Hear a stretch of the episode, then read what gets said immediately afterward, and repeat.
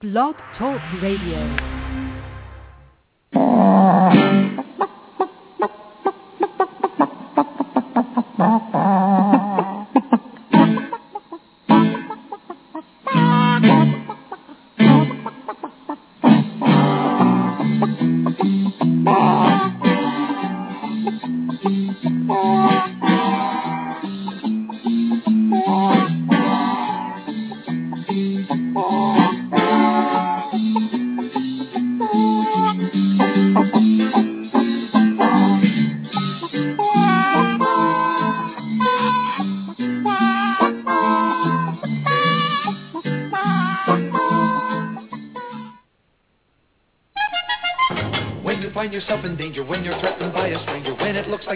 a licking, there is someone waiting who will hurry up and rescue you. Just call for Super Chicken.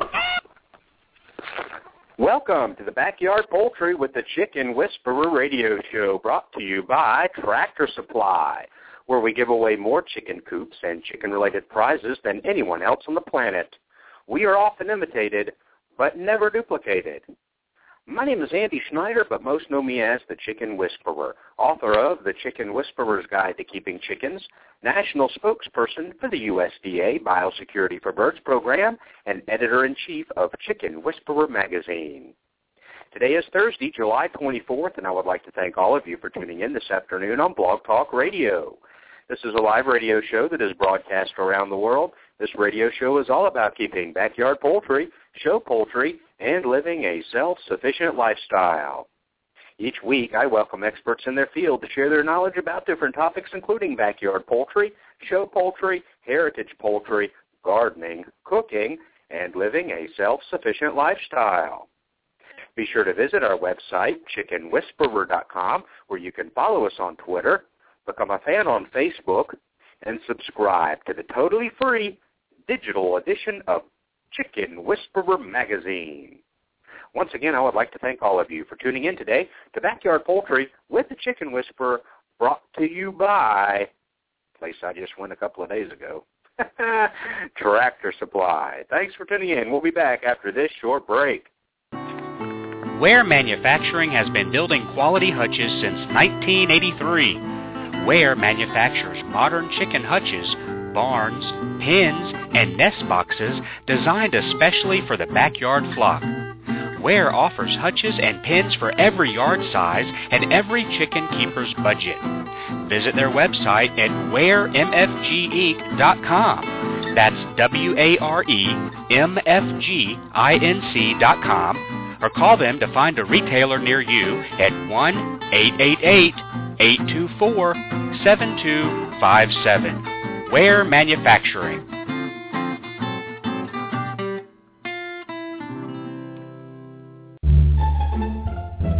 Introducing the Chicken Fountain, a new way to water your flock. The Chicken Fountain will change your life and keep your chickens healthier by providing clean, fresh water every time. No more daily cleaning of dirty chicken waterers.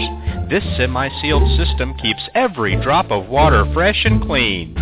Proudly made in the USA, the Chicken Fountain will provide your flock with fresh, clean water for years to come. To order your Chicken Fountain, visit chickenfountain.com. That's chickenfountain.com. Do you provide a heat source for your backyard chickens in the winter? In most cases, it's not necessary. But if you choose to provide a heat source for your backyard chickens, it's imperative to use a safe and effective heat source, and the only one I recommend is the Sweeter Heater.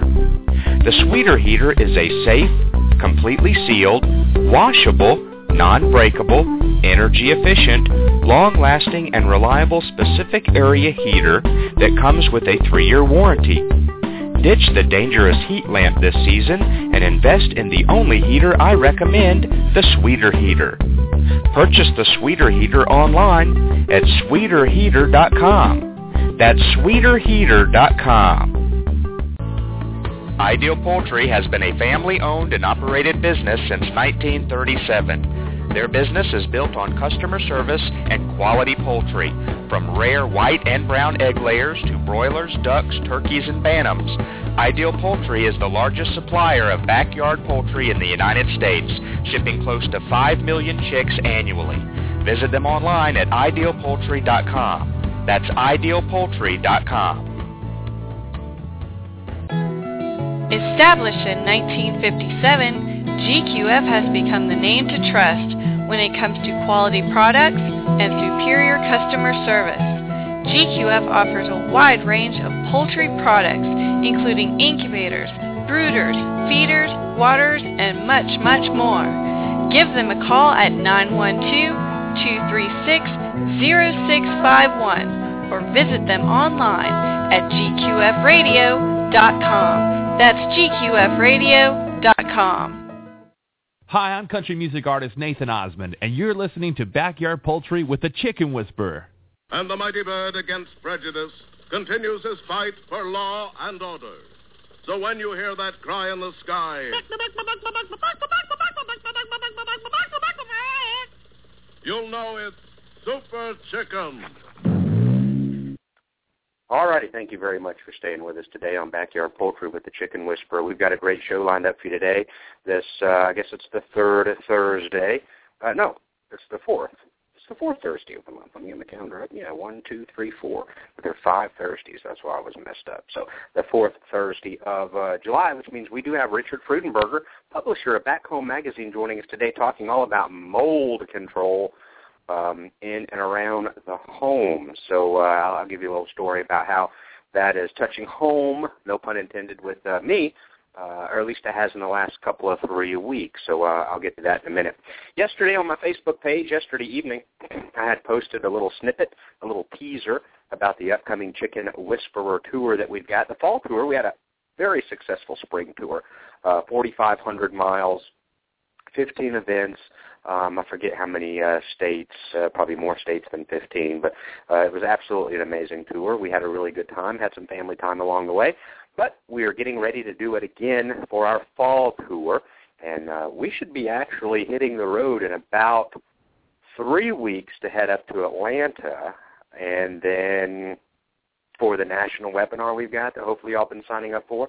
Uh, you can see the link there on my uh, Facebook page and it'll be a national webinar with the USDA and the CDC.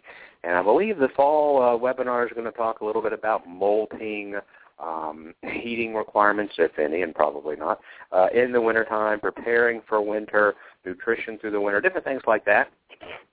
We try to do two a year, once uh, in the beginning of spring or early spring, late winter, and then now with the fall. So it's going to be a, a lot of great information, absolutely free webinar uh, with the CDC and um, USDA, and I will be one of the uh, panelists along with a, uh, a doc, uh, a vet doc from uh, the um, USDA and a uh, epidemiologist, I believe, with the CDC. So um, they'll uh, that'll be my uh, also my co-host for that webinar. But anyway, we'll be heading in about three weeks up to Atlanta for that event at CDC headquarters. And uh, while I'm there, I'm going to ask if I can look in any closets to see if I can find any of the Ebola virus that's just hanging around. You know, the the um, the janitor closets. Did you see that in the news? I've been to CDC headquarters uh, a couple of times, and and uh, it's it's amazing security. It's an amazing place. We've talked about it on the show before. Uh, the the the major outbreak response. It's just it's incredible, and um, and it's. Uh, like you see that stuff on on, on TV. We don't own a television, but uh, I know that I've seen a, a few episodes of 24 back in the day. And um, you know his office there in the 24 uh, and his headquarters there at whatever that place is called.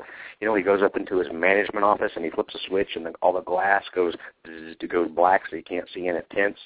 Yeah, that's at the CDC. Very cool. So anyway, um, not kidding. So anyway, um, uh, I don't know if you saw that story where they found I don't know if it was Ebola or, or some very rare uh, it was a smallpox I think maybe a smallpox live smallpox virus in like a janitor's closet somewhere in the CDC.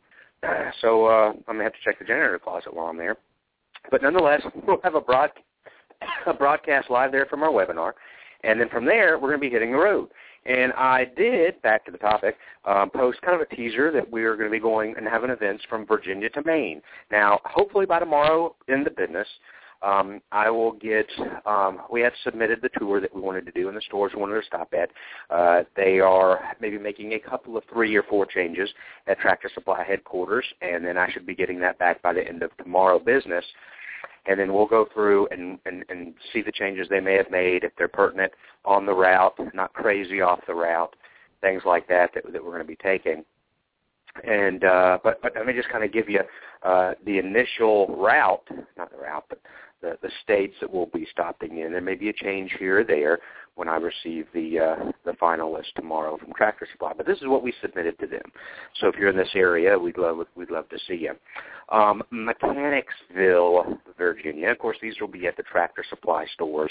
The events will uh, in these locations. Now, again, there may be three or four changes here, um, but we'll of course maybe hopefully by next week the end of next week we'll be posting all of the tours, dates, times, stops, because I'd love to meet you. So Mechanicsville, Virginia, Fredericksburg, Virginia, uh, Manassas, Virginia. Wow, three stops in Virginia. How about that? Um, York, Pennsylvania, Newcastle, Pennsylvania, uh, New Milford, Connecticut, Farmington, Connecticut, uh, Pittsfield, Massachusetts. Scroll down here a little bit. Bennington, Vermont, Saratoga Springs, New York, Gary, New Hampshire, Sanford, Maine, um, Lewiston, Maine, and Bangor, Maine. So that right now looks like that should be 15 events. Maybe it's 14. And um, that's right now tentative. So uh, if I named your local tractor supply or within a couple of hour drive, you want to come out and say hello and sit in for the one and a half hour getting started with backyard workshop and book signing event and pictures, autographs, and uh, Q and A. We'd love to see you. And uh, I'll have all those dates hopefully by the end of next week. But uh, people were on the Facebook page because I just said Virginia to Maine. And they were like, stop here, stop here, stop here, stop there. Love to see you here, love to see you there. So if you're uh, listening live or to the archive, now you know kind of the area right now, tentative, where we may be stopping in your neck of the woods. I didn't see New Jersey up there, and and uh, I'm, I'm, I'm was going to post this on my Facebook page, my personal page, but I'm just going to. I have a question um, for all you folks that reside up north. Okay, um, and and it's just a question I saw. This is a true story. True as the day is long. Um, it was covered by the major news outlets. Uh, I think I saw it from a, a news outlet in Pennsylvania. so it was, you know, the typical, you know, everyday nightly news, you know, believe it or not. But anyway, it's a true story. And a single mom, a young single mom um, uh, with her kids, was she lived in Pennsylvania apparently, and she was traveling. Um, I don't know if she's going on vacation or going to see family. And she had um, uh, just completed, uh, did everything the right way. She went and sat through classes to obtain her concealed carry permit um, to protect herself. Family members like, hey, look, you're a single mom. You work two or three jobs. Uh, you get off at late hours sometimes. You may have to go make night deposit. You know, you've got kids at home. You need to uh, you know, protect yourself. So she's driving through apparently New Jersey. Just driving through. I don't even remember where she was going, seeing family, vacation, something. She got pulled over for whatever, not using her turn signal, speeding, whatever, a minor traffic violation.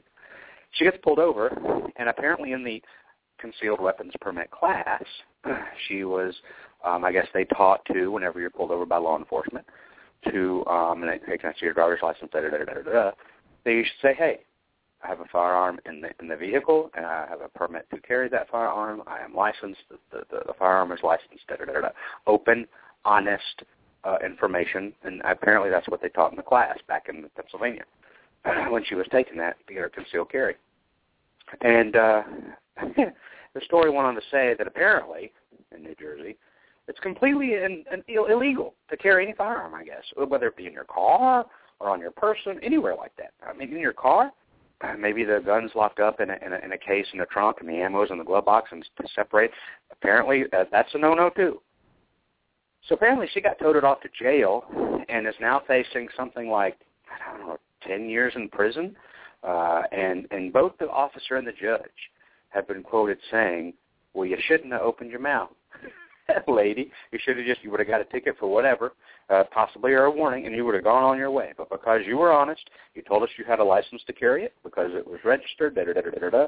regardless of your of what your gun right, you know, Second Amendment, whatever your beliefs are, shows about chickens. But I'm going on tour up in that area, and I do like to uh, protect my family. Um, but so so it's something that's that's definitely vividly in the front of my brain right now. If I'm going Virginia to Maine, I, I don't right now. It doesn't look like I'm going through New Jersey. I may have to pass through there.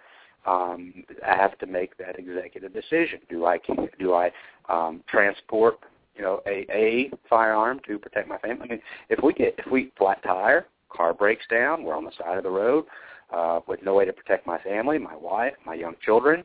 Uh, we're at the liberty of whoever pulls up behind us. Uh, you know, what am I going to do? Shake a tire iron at somebody who has a weapon, or maybe there's a group of three or four of them and want to do harm? I'm I'm a sitting duck. So I'm just curious for you folks that live up north. Send me an email. I'd like I'd like to hear what I mean what what you do. I don't know the laws up there.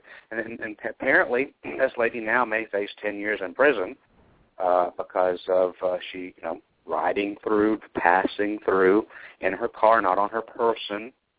And so I don't, I, you know, I guess it's one thing I'll have to look up the laws for every single state, see which ones accept uh, the the permit I have here in Georgia, which ones don't, what the rules are. Um, I'll be going into New York, not New York State, and so uh, am I just going to have to um, leave my protection at home?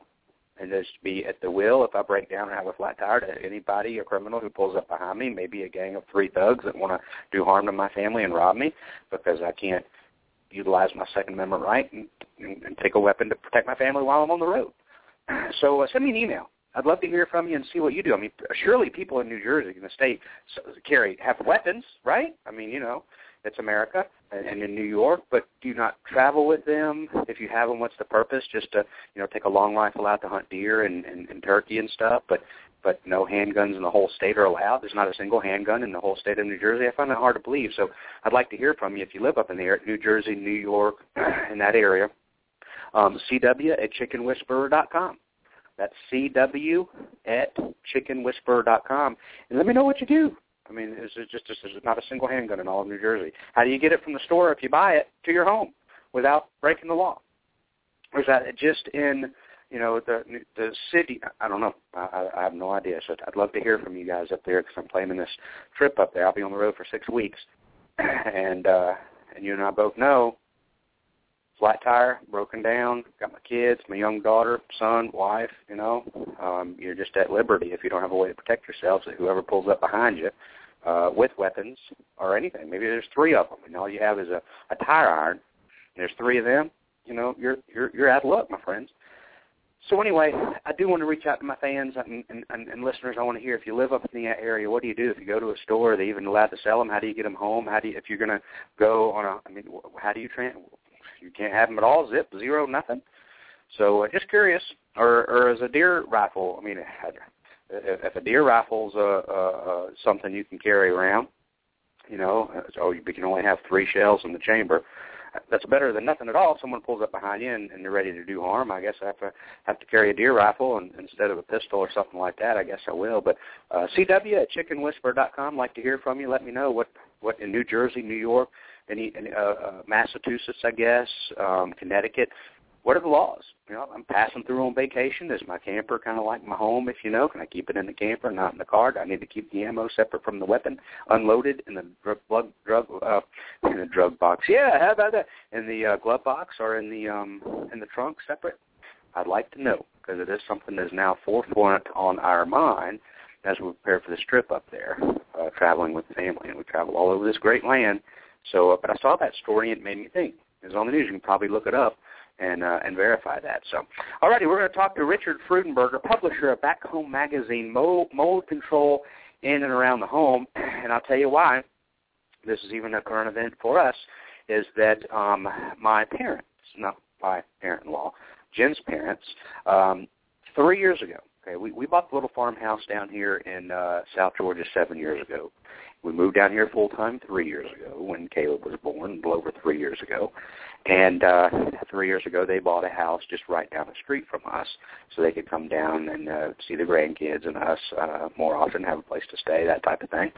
And uh, all last summer, um, of course, we were on the road; they didn't come down. Uh, the house was obviously closed up. It was a very wet summer. It was a very hot, humid summer. And uh, so now that we're back we're back off the road after nine months of being the road, on the road, we came down here to check things out, you know, move things here and there, that type of thing. They came down to visit. We were getting things ready for them, and um, I guess I can't tell you for sure if it was mildew or mold, and if I even really know the difference between the two. Uh, I know there's it wasn't black mold like everybody always jumps up and down and, and goes crazy about.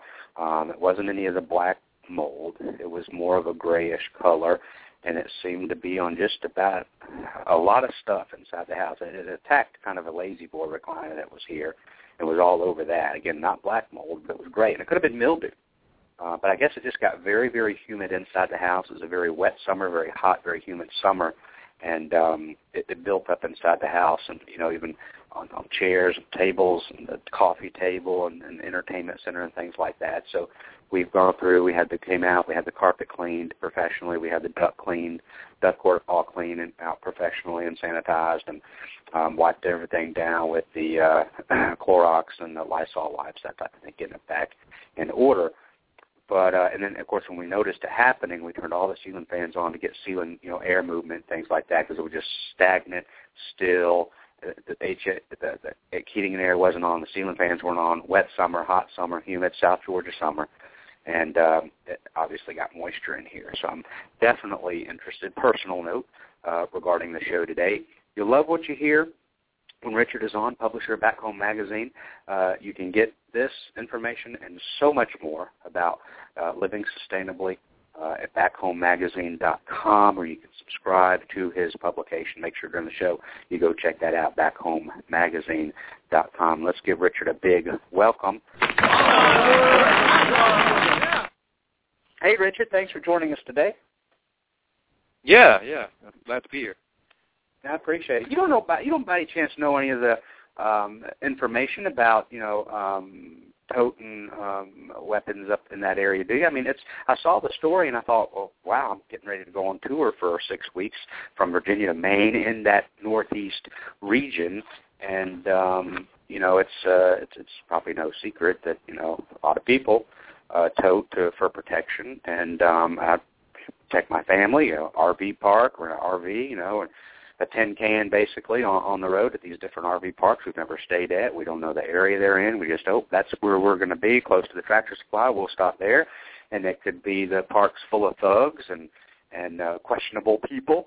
And so uh, it's something that uh, that I, I, do. Do you know how that works up in that? I mean, you're in North Carolina, so you're still kind of in one of these. I don't think there's a problem anywhere below below the Mason-Dixon line. I think it's pretty much. Yeah, that's pretty much. You know, the, you're, you're not going to get uh, toted to jail uh, in anywhere south of the Mason-Dixon. I don't think uh, toting, you know, in your car, in the glove box, whatever. You got a permit for it from your state, whatever. Just as long as you're not stupid and get out and have it on your hip walking through McDonald's or something.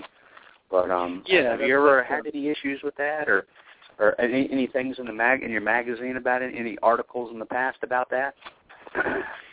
No, we haven't. We haven't in the magazine. I I do know that the um, you you hit the nail on the head. It's basically above Virginia, uh, on the East Coast where you're going to have where you're going to have trouble, and that's um, and that is limited.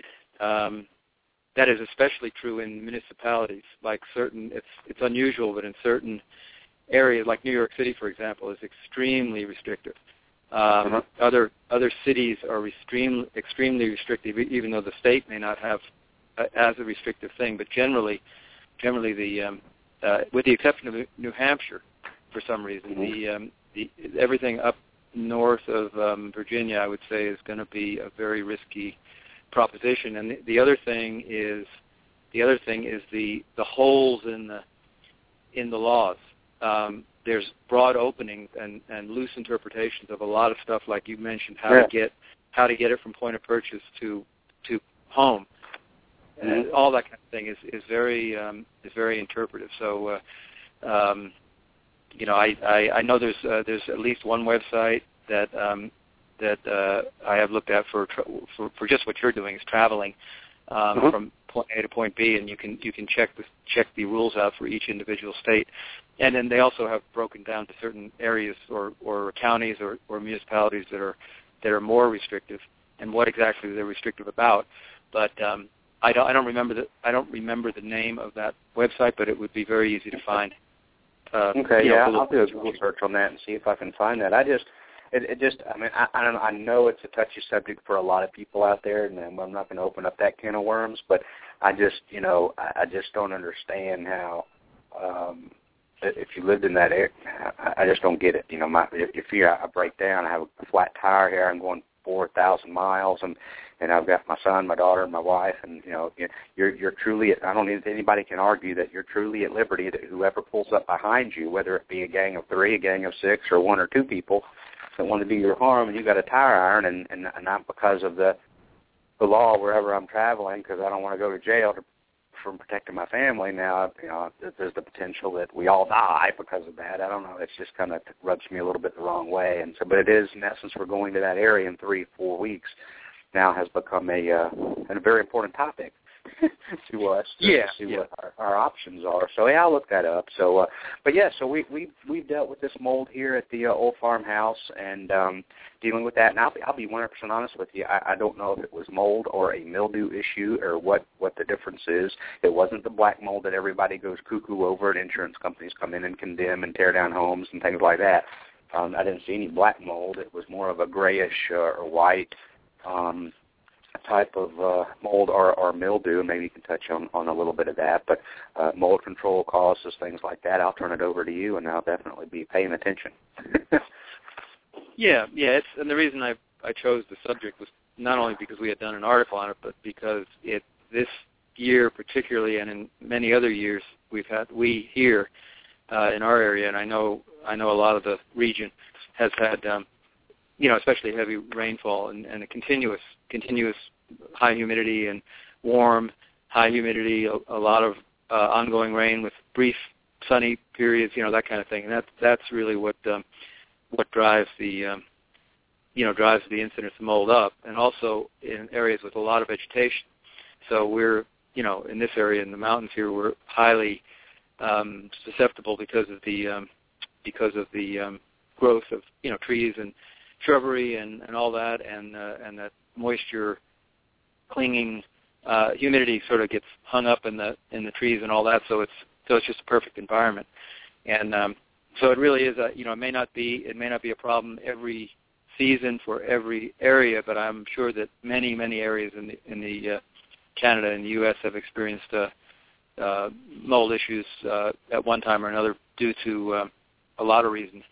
Um, now the incidence of of air conditioning, the use of air conditioning has has reduced, you know, has re- reduced some of it because people, you know, these days tend to um, a lot of homes are really sealed, you know, sealed boxes now, and the, and the air conditioner and the heat pump with the air is always on, and um, and so that does limit the uh, the habitat for mold. But um, but it, for people who who like to you know conserve energy or just don't run the air AC all the time or just don't have AC, uh, you know, believe it or not, in, in you know in the mountains here and a lot of places um, that aren't uh, that aren't um, at lower elevations, you really don't need air conditioning consistently. I mean, you might have days when you wish you had it, but it, it's not like a it's not like an absolute need. And so people will um, experience evenings. You know, daytime may be 80, 82 degrees, and the evening may be down to 60, and it's just a you know just not a necessity to have air conditioning. Just as long as the flow of air can move through your through your house. So um, I guess the best thing to do is for me to start with um, talking a little bit about what uh, you know what it is, where it comes from, and what it takes to main, what it takes to to be there, um, and then of course what we can do to to stop it or to or to uh, the um, the elements that make it uh, available to grow. Um, you know, you don't think about mold all that much unless it's unless it's obvious. And like you said, it's mold or mildew. You know, you don't always know. I mean, it's um, pretty much the mildew is the stuff you smell it. Um, you might see a little bit of uh, a little bit of evidence, uh, uh, spottiness maybe on on surfaces or on a on a uh, on a couch or a uh, or a wallpaper or, or a counter or something, and uh, it'll be it'll be possibly um, only visible in certain times of the day when light strikes it, and then if it's if it's more uh, more prevalent, you'll you'll be able to see the start of spores and and such, and then and then that can develop into into a you know full blown mold uh, situation, mold invasion. And you know, I honestly don't know the technical differences between mildew and mold, but I the reason is I, it's because there are it's a fungi. Mold is a fungi, and there are there are literally tens of thousands of uh, species of mold. And so, you know, to to be able to identify and separate uh, from mold from mildew and, and the stages of growth and all that, colors and everything is, is requires really some expertise. And um, you know, I'm not I'm not positive that some of this doesn't uh, doesn't uh, pass from one phase to the next and become you know become a problem after being uh, initiating as, as a minor a minor uh, nuisance to a you know to a problem. You know, it, it's it's um, it's something that um, that requires certain uh, conditions to exist, and and basically they need um, they need uh, moisture. They need a surface to grow on that, that supplies them with food, and they need a temperature environment to uh, to continue to thrive. And that that all those things, or any combination of those things, will make the difference between just existing and actually thriving and and multiplying and growing and uh, you know and morphing into horrible black mold or whatever whatever else it might be. Um, so I'll go into each of those each of those conditions, those three situations. But I but I, I guess the first thing to say after that is um, is like where does it come from? Well, it's just it just occurs naturally. It's all it's it's in the air. Um, and usually it doesn't create a problem. Like outdoors, it doesn't normally create a problem. It it can when it when it settles on say decking or outdoor furniture, you'll see that um, you know, especially in a moist in a moist environment, that uh, if you don't wipe off your lawn chair every every morning, or or you know, you may you may be a weekend type person and you and you only deal with your only deal with your um, with your lawn furniture and your decking and patio stuff in the weekends, and after a good week of of uh, highly high humidity or, or rainy and humid conditions, uh, uh, you'll come outside on the deck to find that the furniture is full of, uh, you know, full of mold and has to be cleaned and all that, uh, black spots or whatever. Um, so it's just naturally occurring. And so outside you can understand that. Inside you wonder well, how does that happen? I mean, it's, it's there's a roof over the house and there's uh, screens on the door and all that. Um, the the fungi organisms are small, you know, uh, microcosms, and they and they um, actually can. Um, you know they'll they'll be carried into the into the homes, into your buildings. Uh, it can come in on your clothing. Um, it can come in on uh, if you're build, if people are building a house or bring things into the house like building materials or furniture or um, anything like that. They can bring it from the outside to the inside and start a colony.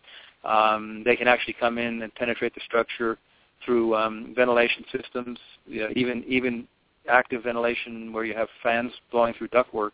Uh, if your filtration isn't good enough, they can come in through that, or uh, or like in many cases, just through an open window, even with screens. The screen screening is there to prevent um, insects, and in some cases maybe rain, you know, rain infiltration. But it certainly is is to a mold spore. It's a it's a it's a huge opening. The screens are not are not built to stop uh, to stop fungi.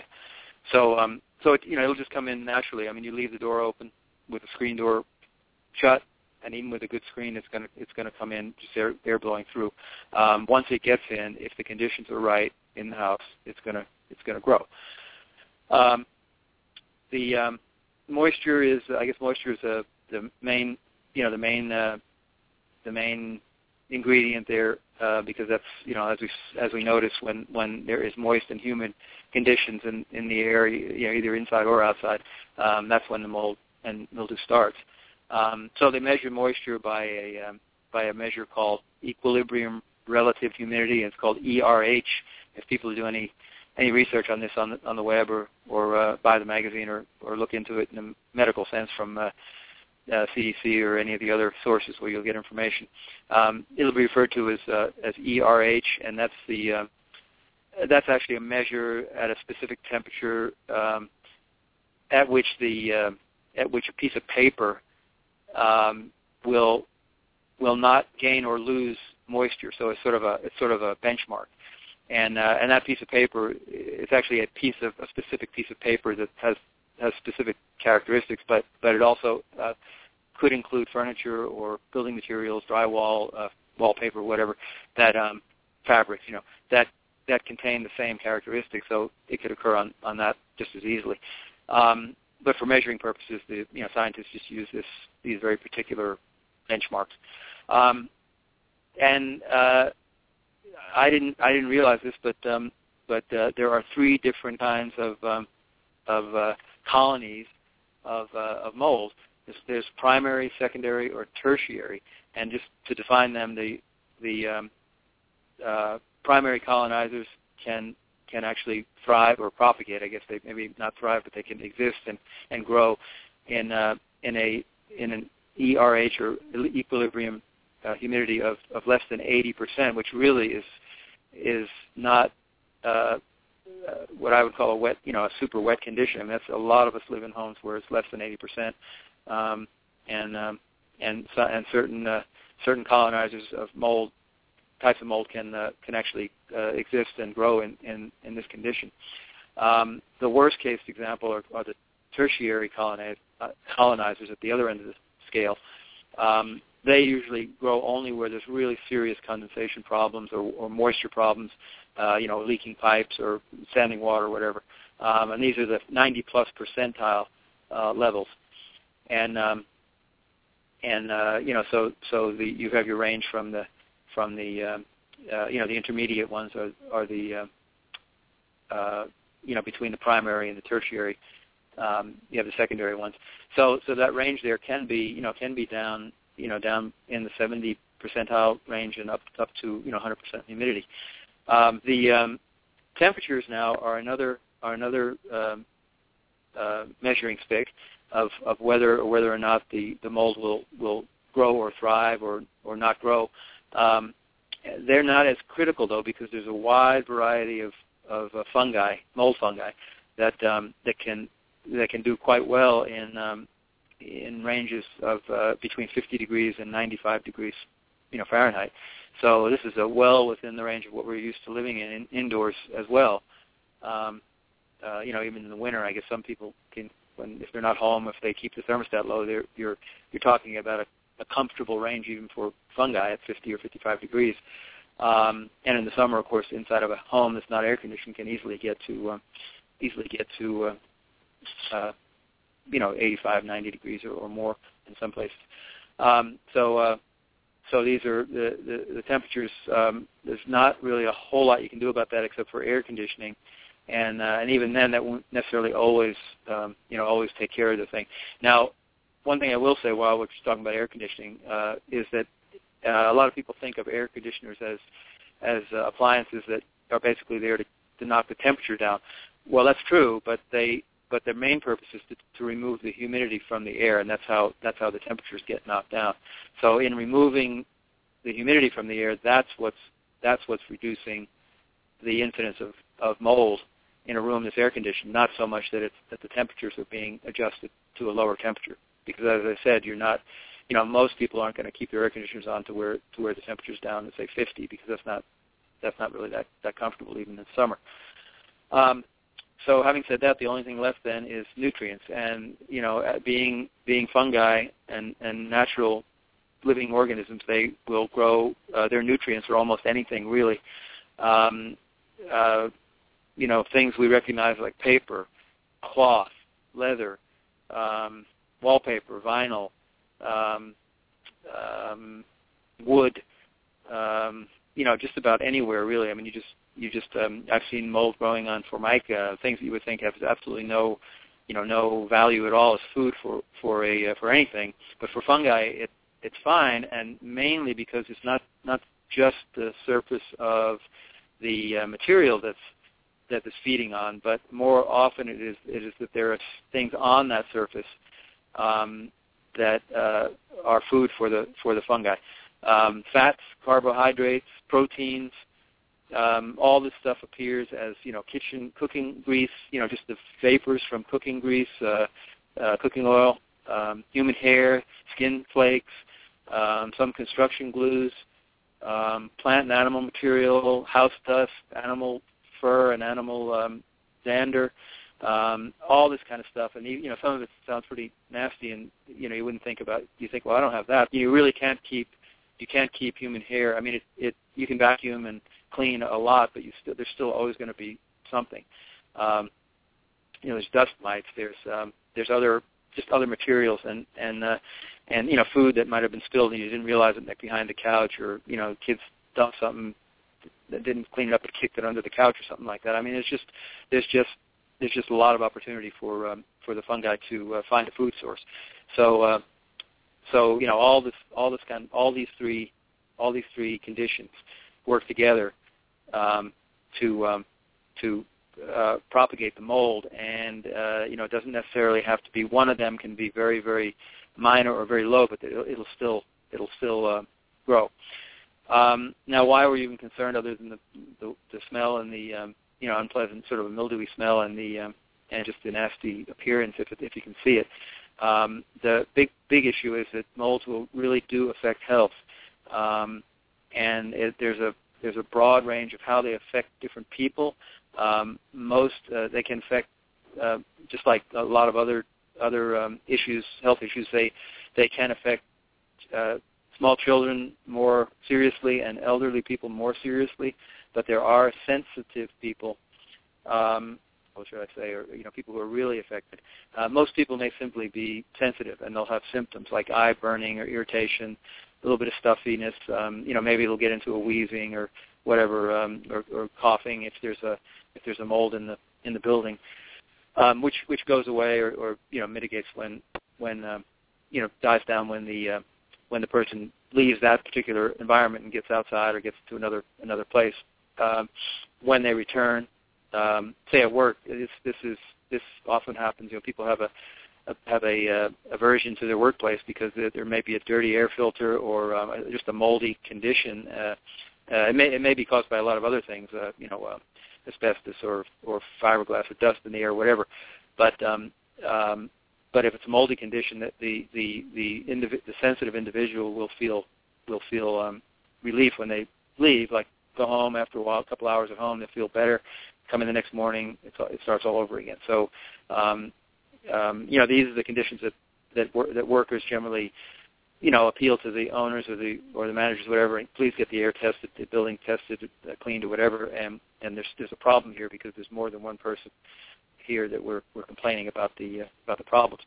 But uh, anyway, in severe cases, um, like uh, people who suffer from allergies um, or serious serious allergy uh, sensitive people can uh, can really get um, uh, conditions like um, you know ongoing chronic coughing, upper respiratory infections when there's when there's repeated exposure, um, shortness of breath, um, and uh, and asthma, especially asthma sufferers can can start developing asthma uh, attacks in in the presence of mold, and um, of course that's a serious you know serious situation.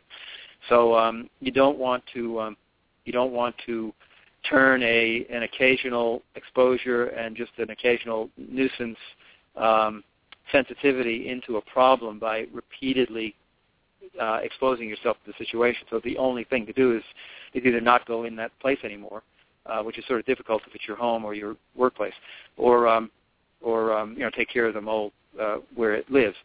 Um, and the, you know the other the other reason for doing it beyond health is just that if it's your if it's your home, especially, um, it'll eventually cause uh, some pretty serious damage to a, to a building, um, especially in places where um, where you don't you don't see it. You know you may you may sense sense an odor, um, but you don't really know where it's coming from. Uh, uh, you don't have any visible signs that things are moldy, but there are things occurring um, under the sink, for example, or uh, you know, in and around the toilet, behind the, the commode, or underneath, uh, in cabinets where plumbing runs through or walls. Um, these these areas can be collecting moisture for various reasons um, that will rot wood. Um, it will spread and continue to uh, affect like drywall, wood, um, other subfloor, other other things that are uh, part of the structural um, elements of the house, and they can develop into both dry and wet rot uh, fungi. You know, not all fungi are are damaging to materials like that, but but they can they can develop into um, if if the conditions are right, they can develop into uh, serious uh, structural issues. So um, and it can and it can happen it can happen pretty quickly uh, too. Um, it can take about 24 hours for mold to germinate from just being in the air to actually getting a foothold. And once that happens, it can move, you know, fairly quickly beyond that to be, a, you know, to be a, uh, the start of a serious problem. So, um, so you know, basically, what I'm talking about, where where you really need to be thinking about, uh, if, especially if you if you if you get some kind of a aroma or odor of something a little a little off or musty, um, thing places like attic and crawl spaces, service runs or service chases, um, soffit areas, the edge between the outside wall and the and the end of the roof where the gutter is attached, that that little triangular corner that sticks out over the wall outside. Um, if it's growing there, it can spread easily in you know into the living area or into the attic area. Um, so you really do want to be thinking about that, um, and you can either think you can either think about it and do some research and do it yourself, do do a little bit of searching yourself, or you can or you can uh, call in a, uh, a mold mitigation specialist or a remediation specialist, and they're, you know, you look online or in the yellow pages, and people still use the yellow pages, and um, and there are people who are trained specifically with certification to uh, to uh, look into that, uh, uh, look into and then take care of these situations. I mean, even a an insurance agent or a real estate a realtor may be able to help you with um, with providing you with a list of um, of uh, people they use to um, when people make claims to uh, or, or people want to look into a home evaluation when they go to buy a house they may have the realtor go find somebody who's certified to uh, in the state there to uh, to uh, uh, remediate mold and investigate mold and whatever and there's a, var- a variety of price structures depending on whether they're just looking and then what they what they're going to do about it and how they're going to take care of it um, but I'm I'm really not beyond that. I'm just uh, what I'm here today to talk about is just how how we as homeowners and renters and and just uh, people living in homes can can do our what we can do ourselves and how we can do it ourselves to uh, just take some steps to take care sure. of it. Um, the first thing to do is, is look for, in the obvious places. I mean, actually get down on your hands and knees with the flashlight. Check your wet zones.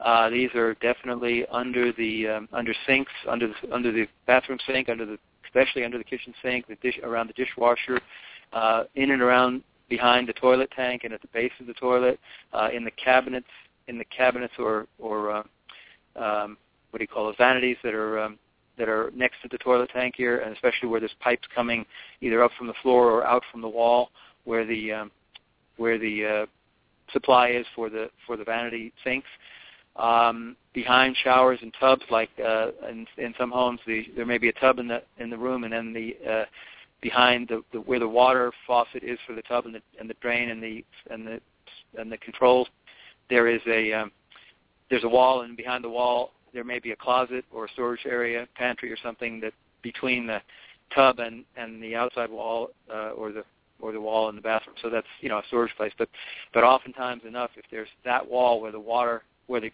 piping goes into the bathroom, there there should always be an access door. It may just be a small, you know, a small thing you can un, unfasten and look in there. You know, take a panel off and look in there. But but you need to do look in there because because there could be a leak in a pipe that have, that could have been going on for years and you don't know it. There could be condensation going on, like um, like um, cold water pipes will will will uh, in in warm especially extremely warm rooms, a cold water pipe will sweat and drip and over you know over time. And i'm you know i'm this is something you don't notice right away if it's especially if it's hidden. Um i'm not talking time a couple of days. I'm talking like if you don't know if you don't notice it it could be years or months of of um of dripping and gathering and it may not have come through um it may be on the first floor and you don't really you're not always under the house to see if there's any evidence of a of a wet spot under the insulation there or you may be in the maybe a bathroom on the second floor but the water has not so much dripped onto the ceiling below, but has followed a path along the, the joist or somewhere, and it just it's just getting into the wood, uh, soaking into the insulation, but not necessarily getting uh, so wet or so uh, so fluid that it's that it's dripping through into the uh, into the uh, ceiling. So so you're still you're still there harboring a very moist condition and uh, more than likely a you know a whole colony of, of you know all sorts of moldy stuff.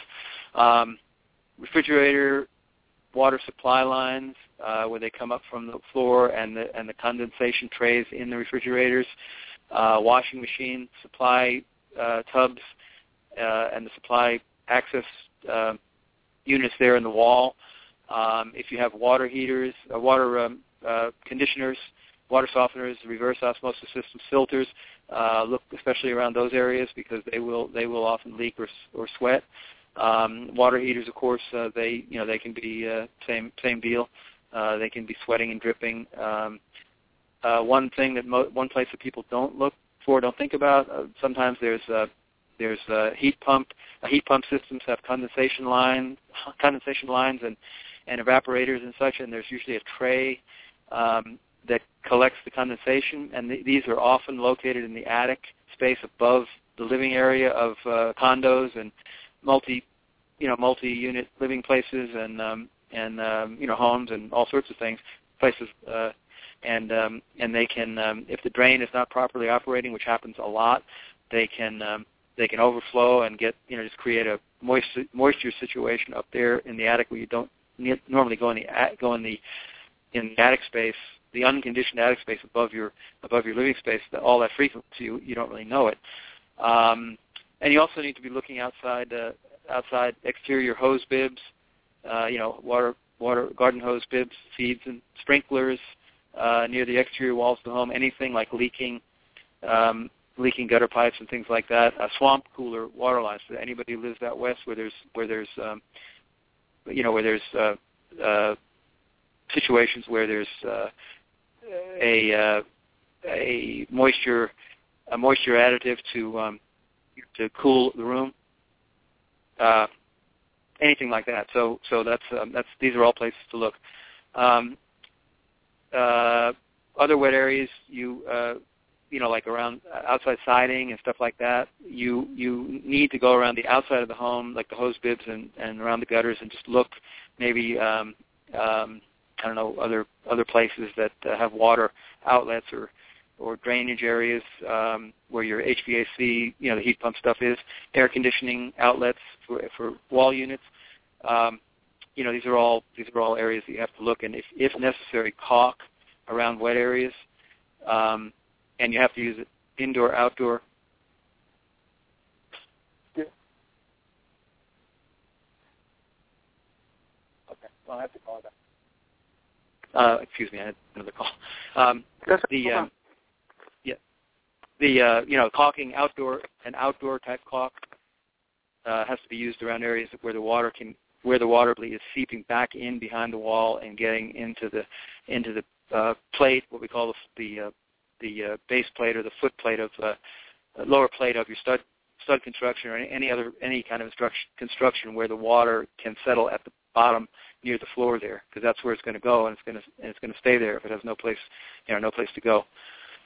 Um, you know, so you keep your you keep anything that's draining uh, as far as your uh, air conditioning and your HVAC con- con- condensate pans, you know, the, the condensation the condensation pans and and capture water capturing um, containers.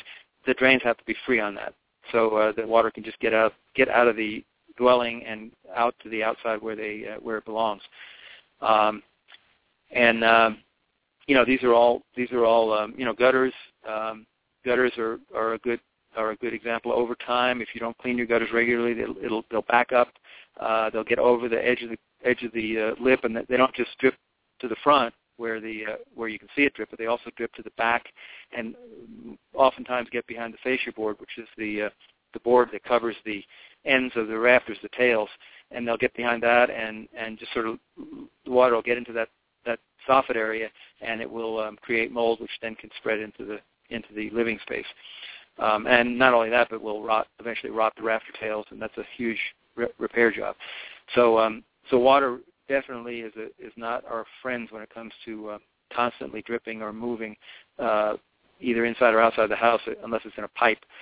Um, the um, you know the the, the remediation is um, is something that you can um, you know you if you're if you're ex- extremely sensitive or, or don't want to risk it as I mentioned before there's you know there are people who will do this and you know basically they they have they should be certified you should really find somebody who's who's uh, qualified and certified in in the field to um, to be able to take care of it, give you a quote, and they, you know, uh, I would definitely get a quote before um, before moving on it. Um, uh, if if you want to tackle it yourself, I would I would recommend, um, especially recommend using um, using uh, protective equipment. Um, of course, if it's just if it's just surface stuff around the you know around the counters or whatever, um, not nothing serious, but you you know you maybe see a little glint of mildew or something. That's something else that can be handled with uh, you know with a with a uh, uh, combination of um, of um, you know some kind of cleaning uh, cleaning soap and some a small amount of um, of um, sodium hypochlorite or you know bleach. Um, in some cases, uh, you can um, get a lot better results, or at least get more healthy results with uh, without the odor by using peroxide. Peroxide, you can get a five percent peroxide, but that's usually available through chemical supply. It may not be available to regular consumers uh, in places. It, it, it may be, um, you know, for specialty use. But the, the 3% peroxide, if you buy it in larger quantities, not just a little bottle at the drugstore, uh, you know, go to a go to one of the big um, sort of wholesale outlets or you know I don't know what you call them, but big, bigger places, and you might be able to get like a gallon or more of, of the hydrogen peroxide and just use that. Um, it's, it's safer, um, and that will take care of um, that'll take care of um, a lot of mold issues uh, uh, in cleaning w- without the uh, without the uh, side effects of the of the Clorox or the I should say uh, chlorine bleach. Um, um, and there are some there are a number of um, there are a number of uh, places you can get some um, information, some background on actually how to clean uh, how to clean safely, like with with protective gloves, a um, a uh, respirator. There, there are small, uh, fairly effective respirators, not not the kind of just the kind of sanding dust mask that I'm, that people buy for, you know, ten for three dollars or something. Not those white filtration things, but they're actually they're actually uh, soft masks that are held on the face with with removable filters, and they they they are they are intended to um, to block a lot of the uh, a lot of the uh, sensitivity borne issues. I mean everything from from dust and sand, paper, uh, sanding debris to uh, to mold and whatever. Um, and you can get them you can get them uh, looking at some of the uh, some of the uh, hardware stores and other other supply places. Um, and you can also get information online about that. Uh, one place that I would recommend online is the uh, EPA the uh, EPA website at epa.gov. There's a mold um, there's a mold section and has a whole has a whole uh, page selection on mold remediation, and it, it goes through the equipment, the procedures, the uh, cleaning agents, and the, you know how to recognize it and all that. Um, and there's a number of other um, uh, another of other uh, places, including the CDC, the Centers for Disease Control. Um, uh, they have um, uh, they have a, a good website on how to how to um, uh, actually it's called a brief guide to mold moisture mold and moisture in your home uh, and I've read through both of these, both the EPA site and the uh, uh, and the uh, Centers for Disease Control, which actually is is also hooked up to the mold, the EPA.gov mold site, but it's called Mold Guide, and and that that's the actual guide. Both of them are excellent sources. Um, but um, you know, I guess my I guess my um, main main recommendation would be do not ignore it.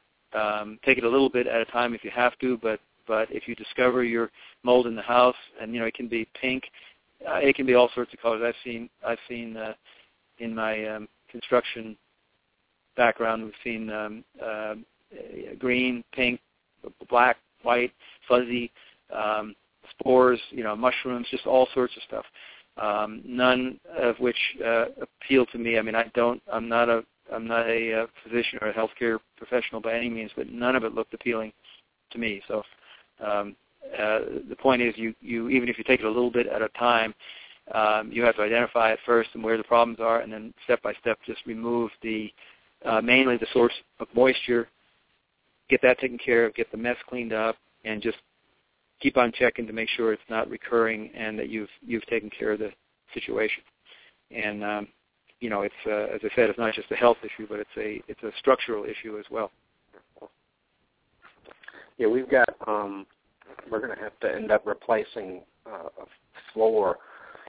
Actually, it's in the utility room, and it, it's because we had um, there's not gutters on this old house built in 1910, um, and on the back, the uh, previous owners built a, a long wooden deck, and I don't know how many square feet of the roof uh, where rain uh, comes down right onto that deck. And um, I walked out the other day and about slipped and busted my rear end because of uh, uh, moldy and mildew on there because um, just all the rain drains on that wooden deck, and uh, some of it has seeped back under the house, under I guess a little kind of a, a what we call it, mud room when you come in. Uh, you go up on the deck and then you come in the back of the house. And there's washer and dryer, mud room, what have you.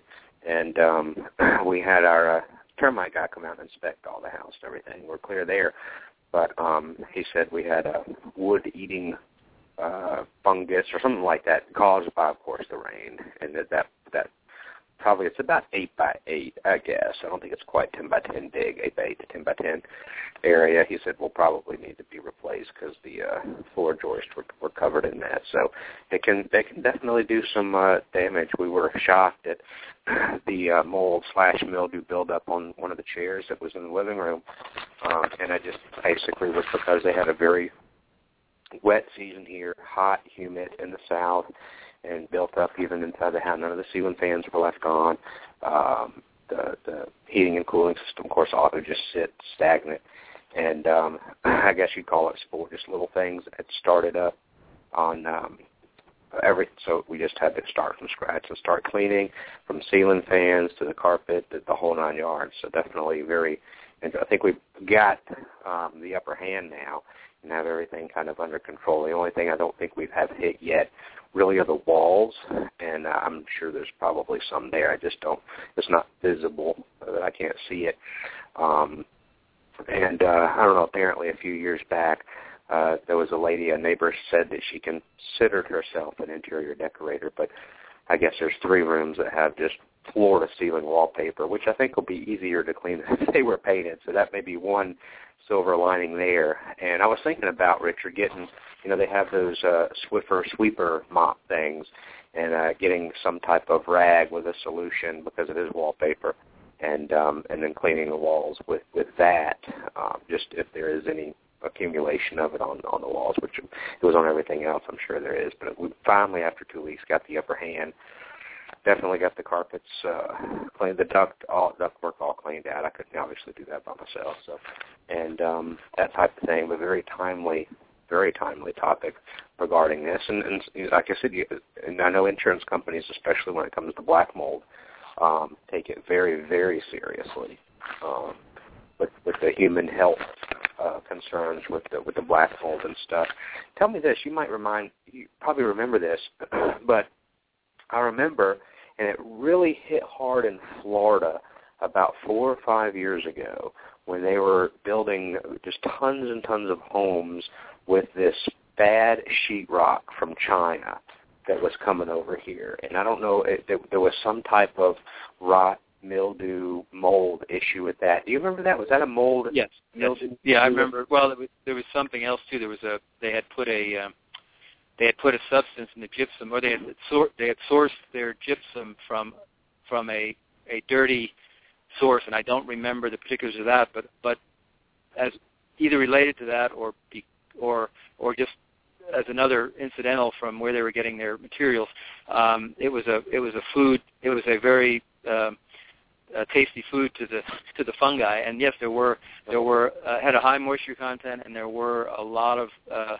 complaints about mold issues on that on that in, in Florida and other places. There there was a there was a Native American reservation in um, or I don't know if it was actually a reservation, but it was a uh, it was a a housing uh, complex in I think I believe it was in North Dakota uh, at at some point, probably probably a good six to ten years ago, where they people were had to be re- relocated because of the um, because of the situation. Um, and I'm not sure if that was faulty construction or bad um, building materials, but I, I that was one of the worst case examples I remember.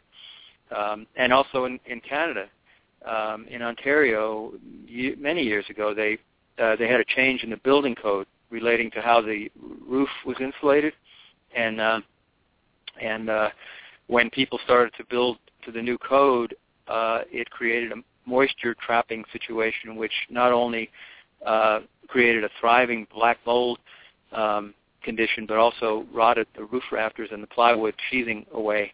Um, over some of them were gone or at least weakened in over in just two or three years. So that was a big legal issue, and they had to um, they had to go back to the st- to the state or, or the province or, or the federal government, and uh, and they made claims against the government for uh, forcing them to build. Yeah. Uh, and uh, they, they they had to pay. I mean, they had to go through and fix everything. So um, uh, it's not it's not a um, it's not just a, a minor problem. Yeah, definitely, definitely not. Um, I'm going to take Richard a, a quick commercial break, and then we come back. We can uh, wrap it up and do any final notes or uh, any final mentions on this uh, topic today, talking about kind of controlling mold uh, in and around uh, in and around the homestead. So stay with us. We'll be back right after this short break.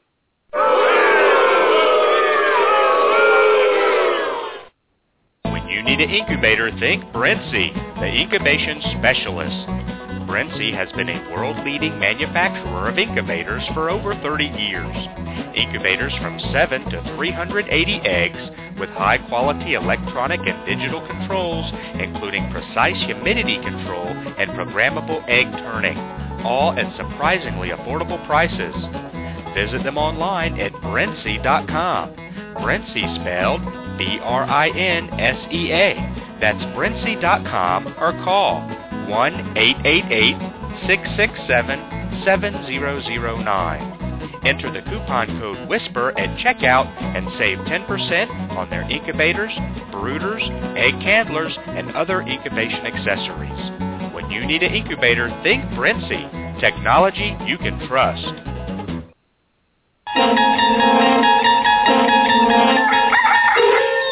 You've just entered a dimension of dirty water, a dimension of poop-filled water, a dimension of stagnant water. You've crossed into the dirty waterer zone. But up ahead is your signpost to cleaner water, the Brite Tap Chicken Waterer. The Brite Tap Waterer is fully covered.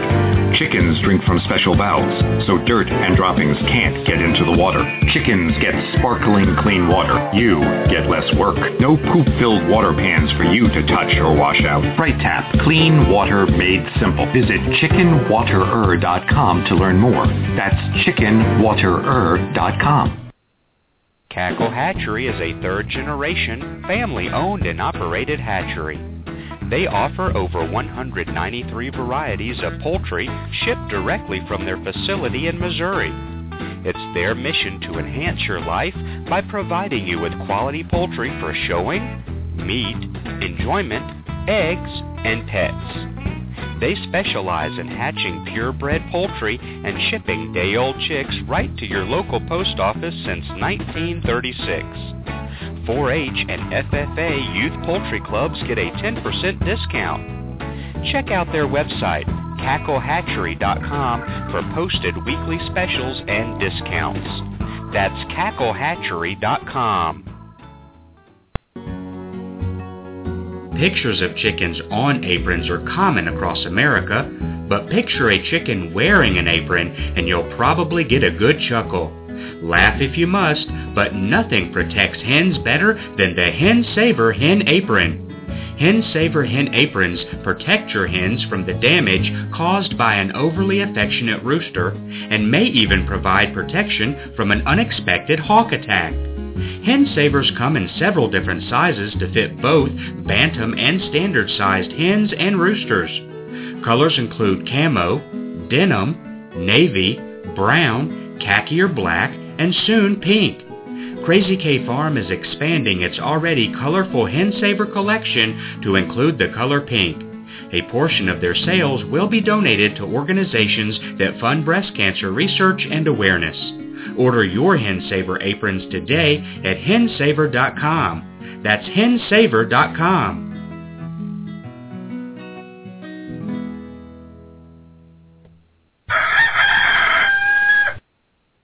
This looks like a job for Super Chicken. You get the super sauce. I'll don my super suit.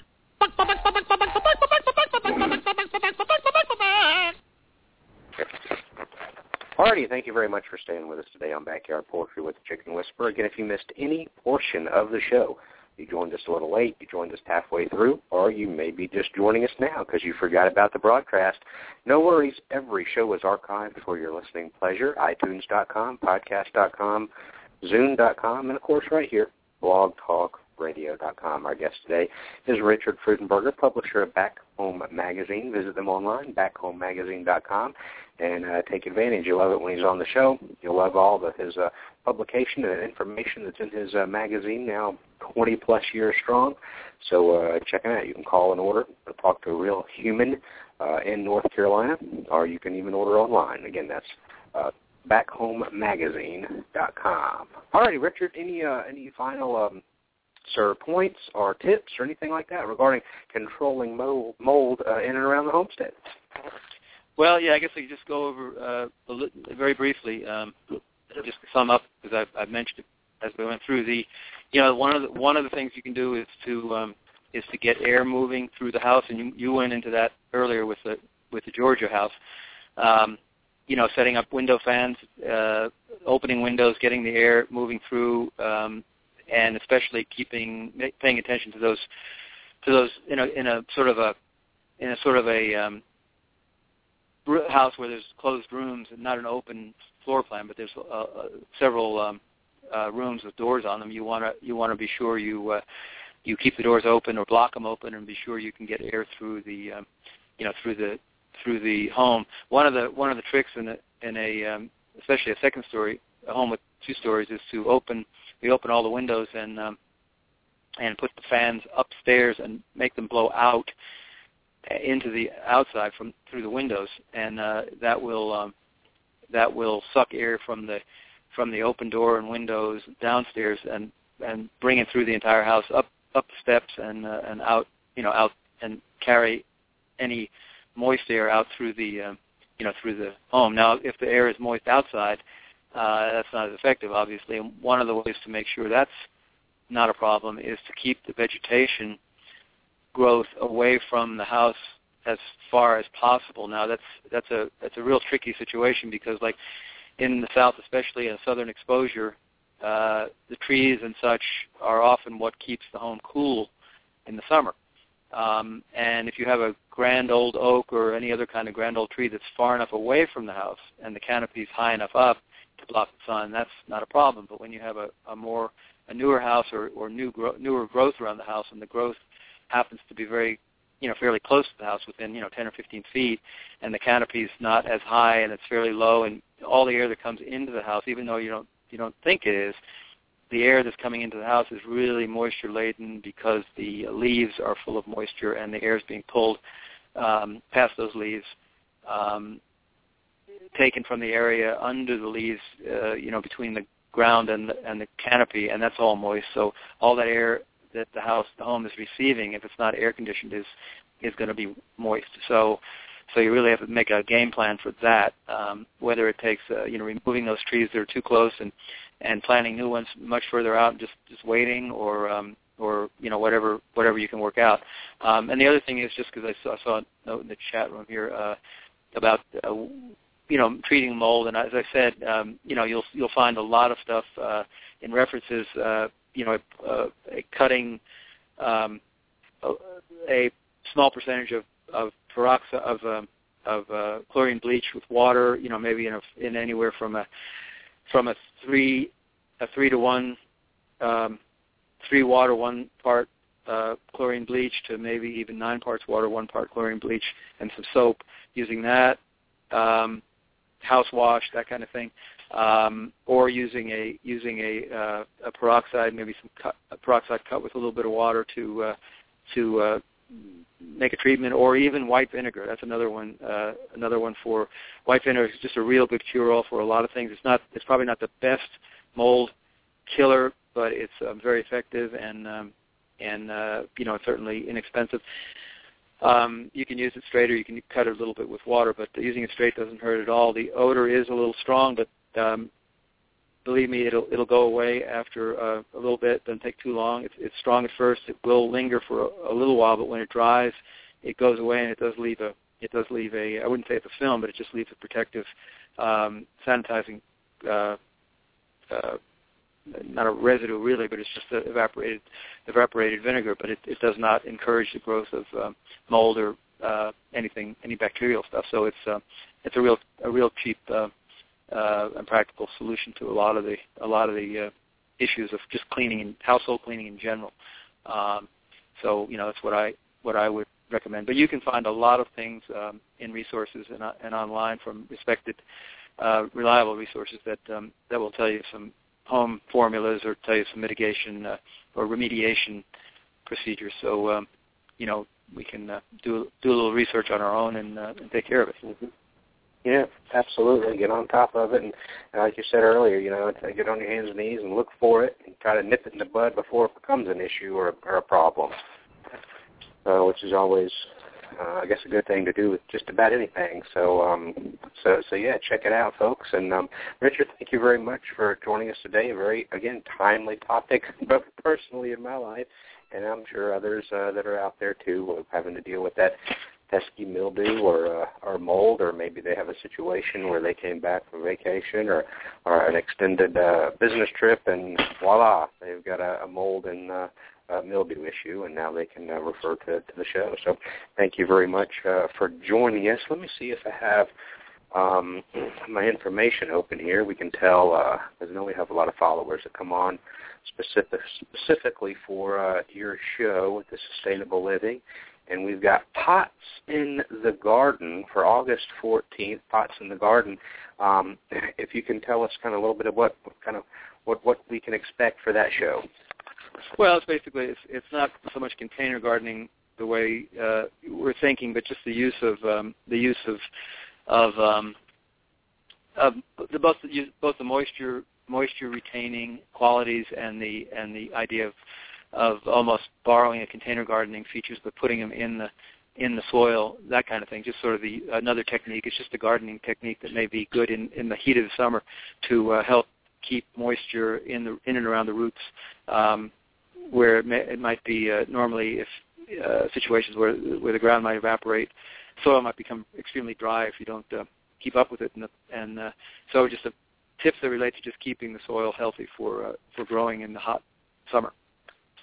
Super. All right. Well, thank you very much. Uh, that'll be a couple uh, couple more weeks, folks. You can uh, tune in and hear Richard Freudenberger, publisher of Back Home Magazine, and don't forget to visit him online, backhomemagazine.com, and you can subscribe and get a world of goodness in your mailbox. Uh, uh, that's every other month, six times a year, with uh, tons of great information. And like Richard said before, it's information that doesn't really ever go bad. So you you know if you want to go back and and get every uh, episode and use it as a uh, every episode every um, publication and keep it on file. And I think they're all now on on DVD format as well.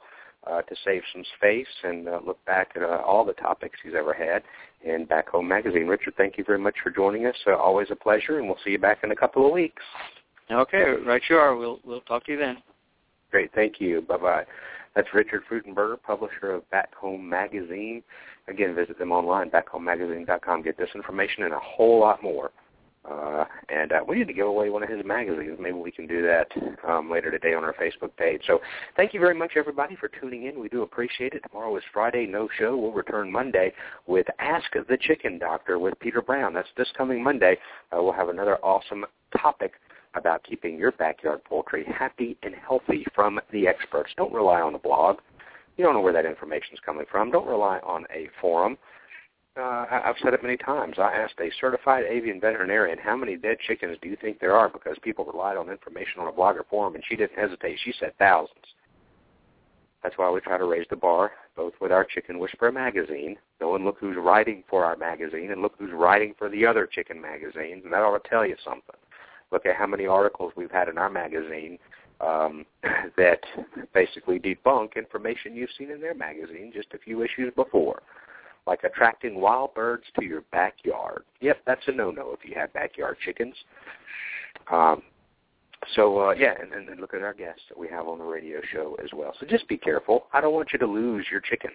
All the hard work, uh, your named pet chickens, if you go that route, you know, your meat birds that you're feeding your family with, because of information you found that ended up being bad or detrimental, or at, at, at the least case scenario, delayed the right care for your chickens because you relied on a blogger or forum. Okay, it just doesn't make sense. Um, I'll give you an example right now. Okay, we talked about worming on Monday. You may have missed that, but let's talk a little bit about yogurt. You go on any blogger forum right now, and people are talking about, oh, yogurt. I get my ch- a cup of yogurt every day. Cup of yogurt every single day for my beautiful chickens because I want them to have good gut health. And besides, they like it. You know, it's so it's so interesting when I'm on tour, and and and I mention something in our training sessions, and and and uh, or post something. People will say, "But my chickens love it. But my chickens like it." Okay, my three-year-old will sit down and eat a Snickers bar for breakfast, lunch, and dinner. He likes it. That doesn't that doesn't mean it's good for him. Doesn't mean you should do it. Oh, oh, but they love yogurt. So, what's your point? Doesn't mean it's good for them. Doesn't mean you're helping them one iota. Oh, but they love it. It's amazing. Uh, my kid loves Snickers. Okay, I'm not going to give it to him because he loves it. Am I? No, of course not. It's the same thing. Just like uh, I'm just going to worm my chickens for the heck of it because I see other people do on blogs and forums. Oh, really? You're going to take your kid to get chemotherapy because you think they have cancer and haven't determined they have cancer or not? Of course not. That's silly. Why are you going to treat your worm chickens for worms if you don't even know they have worms and and and, and you for some reason or don't want to spend twenty five dollars on a fecal flotation test to determine whether you, you'll go and pay ten dollars for a wormer that may not even treat the worms your chickens may or may not have. I don't get it. Um, you might see that in some other magazines, definitely on blogs and forums. So let's talk about yoga for a minute, and then we'll end the show. Okay, it's we beat this dead horse. But in case somebody's out there that just hadn't heard this before, there is you may be giving your let's let's say you're one out there that's giving a cup of yogurt every day. You're spending a dollar uh, for for fruit on the bottom, blueberry yogurt, whatever, and you're giving one cup every day to your chickens for good gut health. That's your main reason for doing it. Plus, they love it. Okay. The issue there, there is not enough of the good stuff. There's not enough of the good bacteria in that regular old over-the-counter store-bought yogurt to do a darn thing for your chicken's gut health. There's not enough of the good stuff in there to help them. Fact, chickens do not have the necessary enzymes to properly digest dairy, which includes milk product, cheese, dairy, um, yogurt. They just don't. Scientific fact asked poultry scientist and professor Dr. McCrea. Chickens do not have the necessary enzymes in their gut to properly digest dairy. That doesn't mean if you give them a cup of yogurt, they're going to die. No, it doesn't mean that. Okay? But if you give them enough milk, enough dairy, enough cheese, it can give them diarrhea. Enough yogurt, enough milk, they can give them. Farmers way back when, if they had a coccidiosis outbreak, they would uh, uh, flood their chickens with milk to try to drink them all that milk. So it'll give them massive amounts of diarrhea to help flush out the coccidia. Okay, so so so that's really number one. Chickens don't have the proper enzymes in their gut to digest dairy. Okay. Number two, there's not enough of the good bacteria for their gut in store-bought yogurt to do a darn thing. You're wasting your money. Okay, but there's plenty of bad stuff in that yogurt: sugar, high fructose corn syrup, artificial colors, artificial flavors, all that stuff your chickens do not need. Okay, but you're feeding it to them every single day. Why? Because they like it. Okay, so the issue is you're paying a dollar a day for the cup of yogurt. That's thirty dollars a month doing nothing. Okay? When you can actually purchase a specific probiotic designed for chickens for about twenty dollars a month, nineteen ninety five. Okay, less than what you're spending on yogurt every month. That's doing nothing to help your chickens. Okay, now if you get the probiotic designed for poultry, designed for your chickens, that has enough of the good bacteria to help your chickens and have a good gut health, which will keep them healthy, healthy for twenty bucks. So now, not not only now are you saving money, ten dollars a month, instead of buying the yogurt. They're not getting the high fructose corn syrup and all the sugar and all the artificial flavors and all the artificial colors and all that stuff they don't need. And you're not helping them. You may think you're helping them, but you're not because there's not enough of the good stuff now. You're spending twenty dollars instead of thirty, and you're actually helping your chickens by using a specific probiotic designed for your birds. Where can you get that? First State Vet Supply, I know carries it. I'm sure there's some other places as well. FirstStateVetSupply.com. I know if you buy there, it will include all the directions you need specifically for your chickens, whether you have six or 600. Okay. Um, so uh, I wanted to talk about that yogurt. I've been thinking about it the last few days. Saw a post on it about yogurt, and so I want to just share that with everybody on the on the show today, uh, in case you haven't heard me rant about what it is uh, about the yogurt and um, something you may want to think about if you're giving yogurt to your chickens. You know, a cup every now and then, whoop-de-doo. Oh, I'm, I'm, done with this. I didn't really like this flavor. I bought here, chicken, chicken, chicken, chicken, chicken, here, finish it. Fine. Not going to kill them. Not bad for them. Not going to give them copious amounts of diarrhea. That half a cup, that occasional cup as a treat. But if you're one that's giving them all this yogurt because you think you're helping them, well, I've got news for you.